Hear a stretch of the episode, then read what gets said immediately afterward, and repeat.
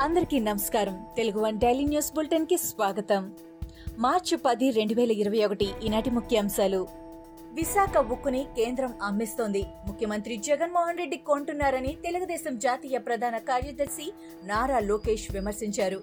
ఢిల్లీలో ఒకేసారంటూ గంగిరెద్దుల తలాడించడానికి ఇరవై ఎనిమిది మంది ఎంపీలు ఎందుకు దండగా అని మండిపడ్డారు.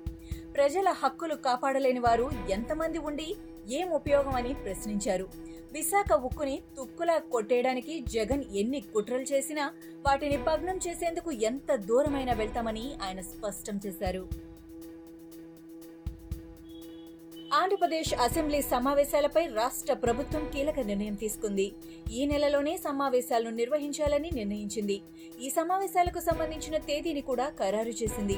మార్చి పంతొమ్మిది నుంచి అసెంబ్లీ సమావేశాలను నిర్వహిస్తున్నట్లు రాష్ట్ర ప్రభుత్వం ప్రకటన విడుదల చేసింది. ఈ సమావేశాల్లోనే రెండు వేల ఇరవై ఒకటి రెండు వేల ఇరవై రెండు జెండర్ బడ్జెట్ను ప్రవేశపెడతామని ఇప్పటికే రాష్ట్ర ప్రభుత్వం స్పష్టం చేసింది. మహిళలకు చేసిన ద్రోహాన్ని కప్పి పుచ్చుకునేందుకే జెండర్ బడ్జెట్ గారడి అని టీడీపీ నేత యనమల రామకృష్ణుడు మండిపడ్డారు. అమ్మ ఒడి ఆసరా చేయూత మోసంపై సమాధానం చెప్పాలని ఆయన డిమాండ్ చేశారు. చేయూతలో ఒక్కొక్క మహిళకు ఒక కోటి ఐదు లక్షల ద్రోహం జరిగిందని అన్నారు. అమ్మ ఒడి సొమ్మును నాన్న బుడ్డిలో లాక్కోవడం మోసం కాదా అని యనమల ప్రశ్నించారు. విశాఖ స్టీల్ పై ప్రధానమంత్రి నరేంద్ర మోడీ తీసుకున్న నిర్ణయం చారిత్రక తప్పిదమని APCC working president doctor Tulasireddy ఆగ్రహం వ్యక్తం చేశారు. అంతర్జాతీయ మహిళా దినోత్సవం రోజు మహిళలపై ప్రభుత్వ దుశ్శాసన పర్వం గార్హణ్యమని అన్నారు. మహిళా దినోత్సవం సందర్భంగా రాజధాని ప్రాంత మహిళలు పాదయాత్ర చేసి కనకదుర్గ అమ్మవారిని దర్శించుకోవాలనుకోవడం నేరమా అని వైసీపీ ప్రభుత్వాన్ని తులసిరెడ్డి నిలదీశారు. అనంతపురం జిల్లాలో జరిగే మున్సిపల్ ఎన్నికల నేపథ్యంలో టీడీపీ అభ్యర్థికి చెందిన ఫిజియోథెరపీ క్లినిక్ పై వైద్య శాఖ అధికారులు దాడులు నిర్వహించారు. ఈ సంఘటన రాయదుర్గం పట్టణంలో సంచలనం కలిగిస్తోంది. రాయదుర్గం మున్సిపాలిటీలో ఇరవై తొమ్మిదో వార్డు నుంచి టీడీపీ తరపున పోటీ చేస్తున్న అభ్యర్థికి ఫిజియోథెరపీ క్లినిక్ ఉంది. అయితే ఈ క్లినిక్లో అడిషనల్ డిఎంహెచ్ఓ రామసుబ్బారావు తనిఖీలు చేశారు. సోషల్ మీడియాలో వచ్చిన ఫిర్యాదు మేరకు ఫిజియోథెరపీ క్లినిక్లో తనిఖీ చేసినట్లు అడిషనల్ డిఎంహెచ్ఓ వెల్లడించారు. కరోనా వల్ల ప్రభుత్వానికి యాభై రెండు వేల కోట్ల ఆదాయం తగ్గిందని మంత్రి కేటీఆర్ తెలిపారు. పెద్ద నోట్ల రద్దుతో నల్లధనం తెప్పిస్తామన్నారు. రాష్ట్రానికి ఒక్క రూపాయి రాలేదన్నారు. తెలంగాణ ఈ దేశంలో లేదా అని ఆయన ప్రశ్నించారు. బీజేపీని నిలదీస్తే హిందూ ముస్లిం అంటూ రెచ్చగొడతారని ఆయన అన్నారు. పట్టభద్రుల టీఆర్ఎస్ ఎమ్మెల్సీ అభ్యర్థి పల్లా రాజేశ్వర్ రెడ్డిని సొంత పార్టీ నాయకులే విమర్శిస్తున్నారని తెలంగాణ బీజేపీ అధ్యక్షుడు బండి సంజయ్ కుమార్ ఎద్దేవా చేశారు. తెలంగాణలోని అన్ని వర్గాల ప్రజల ఉద్యమాలు పన్నెండు వందల మంది అమరుల ఆత్మ త్యాగాలతోనే తెలంగాణ వచ్చిందని కేసీఆర్ వల్ల కాదని స్పష్టం చేశారు. తెలంగాణ ఉద్యమానికి ద్రోహం చేసి ఉద్యమకారులపై దాడి చేసిన వారిని కేసీఆర్ సంకలో పెట్టుకున్నాడని బండి సంజయ్ ఆగ్రహం వ్యక్తం చేశారు. తెలంగాణలో పనిచేస్తున్న ఆంధ్ర ప్రాంత హోంగార్డులు వైఎస్ షర్మిలను కలిశారు. తమను తెలంగాణ నుంచి ఏపీలో విధుల్లోకి తీసుకునే విధంగా జగన్ ప్రభుత్వంతో మాట్లాడాలంటూ షర్మిలకు విన్నవించారు.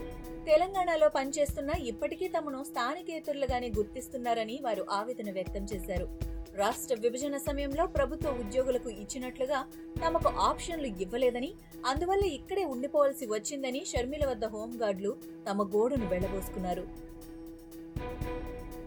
ఆదాని అంబానీ చేతిలో ప్రధానమంత్రి నరేంద్ర మోడీ కీలు బొమ్మలా మారారని మాజీ ఎంపీ వి హనుమంతరావు ఎద్దేవా చేశారు. విశాఖ స్టీల్ ప్లాంట్ను అమ్మేస్తున్నామని కేంద్ర మంత్రి నిర్మలా సీతారామన్ ప్రకటించడం దారుణమని అన్నారు. విశాఖ స్టీల్ భూములు కోట్ల రూపాయలు పలుకుతుందని చెప్పారు. ఆదాని అంబానీలతో మోడీ అవగాహన కుదుర్చుకున్నారని ఆయన ఆగ్రహం వ్యక్తం చేశారు. ప్రైవేటు కంపెనీల్లో రిజర్వేషన్లు ఉండవని విహెచ్ చెప్పారు. బైసాంలో వ్యాపార సంస్థలు ఇంకా తెరుచుకోలేదు. పట్టణంలోకి రాకపోకలపై పోలీసుల ఆంక్షలు కొనసాగుతున్నాయి. అల్లర్లపై నాలుగు కేసులు నమోదయ్యాయి. పోలీసుల అదుపులో ఇరవై ఎనిమిది మంది అనుమానితులున్నారు. ఇంటర్నెట్ సేవలను అధికారులు నిలిపివేశారు. ఎస్పీ విష్ణు వారియర్ భద్రతను పర్యవేక్షిస్తున్నారు. ప్రజల వదంతులను నమ్మవద్దని బాధ్యులపై కఠిన చర్యలు తీసుకుంటామని ఎస్పీ ప్రకటించారు. కరోనా వైరస్ నివారణకు కేంద్ర రాష్ట్ర ప్రభుత్వాలు కఠిన చర్యలు తీసుకుంటున్నాయి. ఈ నేపథ్యంలో సోమవారం ఒక్క రోజులోనే ఇరవై లక్షల పంతొమ్మిది వేల ఏడు వందల ఇరవై మూడు మంది లబ్ధిదారులకు కోవిడ్ నైన్టీన్ టీకాలు వేసినట్లు కేంద్ర ఆరోగ్య మంత్రిత్వ శాఖ పేర్కొంది. ఇది ఇప్పటి వరకు ఒక్క రోజులో అత్యధికమని భారతదేశంలో మొత్తం రెండు పాయింట్ మూడు కోట్లకు పైగా కోవిడ్ నైన్టీన్ డోసులు తీసుకున్నట్లు కేంద్ర ఆరోగ్య మంత్రిత్వ శాఖ తెలిపింది. ఉత్తరాఖండ్ ముఖ్యమంత్రి త్రివేంద్ర సింగ్ రావత్ మంగళవారం తన పదవికి రాజీనామా చేశారు. రాష్ట్రంలో నాయకత్వ మార్పు గురించి బీజేపీ పెద్దలు ఆలోచిస్తున్నట్లు వార్తలు వచ్చిన నేపథ్యంలో రావత్ గవర్నర్ బేబీ రాణి మౌర్యకు రాజీనామా సమర్పించారు.